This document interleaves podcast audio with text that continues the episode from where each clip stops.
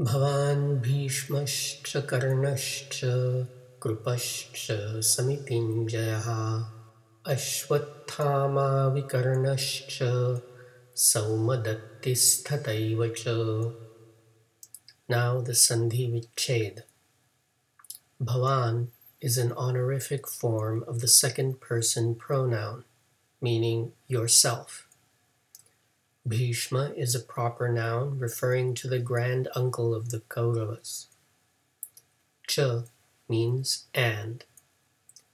Karna is a proper noun referring to a loyal friend of Duryodhan who granted him the kingdom of Anga. At this point in the Mahabharata, almost no one knew that Karna was the eldest son of Kunti and therefore the half brother of the Pandavas. Kripa is a proper noun referring to a master archer and a teacher like Drona of the Pandav and Kaurav princes. Samiti is a noun meaning war or battle. Jaya is a noun meaning victory so Samitinjaya becomes a singular adjective meaning battle victor or victor in battle. Ashwatthama is a proper noun referring to Drona's son. Vikarna is a proper noun referring to one of Duryodhana's brothers. Somadatta is a proper noun and Saumadatti means the son of Somadatta, referring to Bhurishravas, a prince of the kingdom of Bahalika. Tatha is a particle typically translated so. Eva is a particle giving verbal emphasis.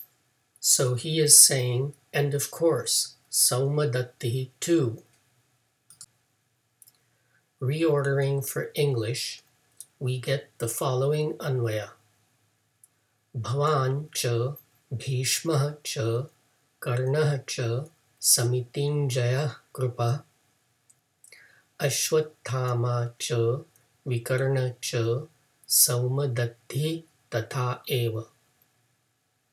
Yourself and Bhishma and Karna and the victor in battle Krupa Ashwatthama and Vikarna, and of course Somadatta's son as well.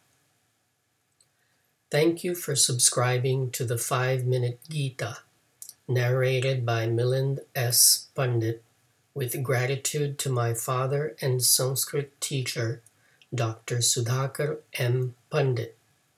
I recommend English translations by Swami Gambhirananda or Swami Chinmayananda.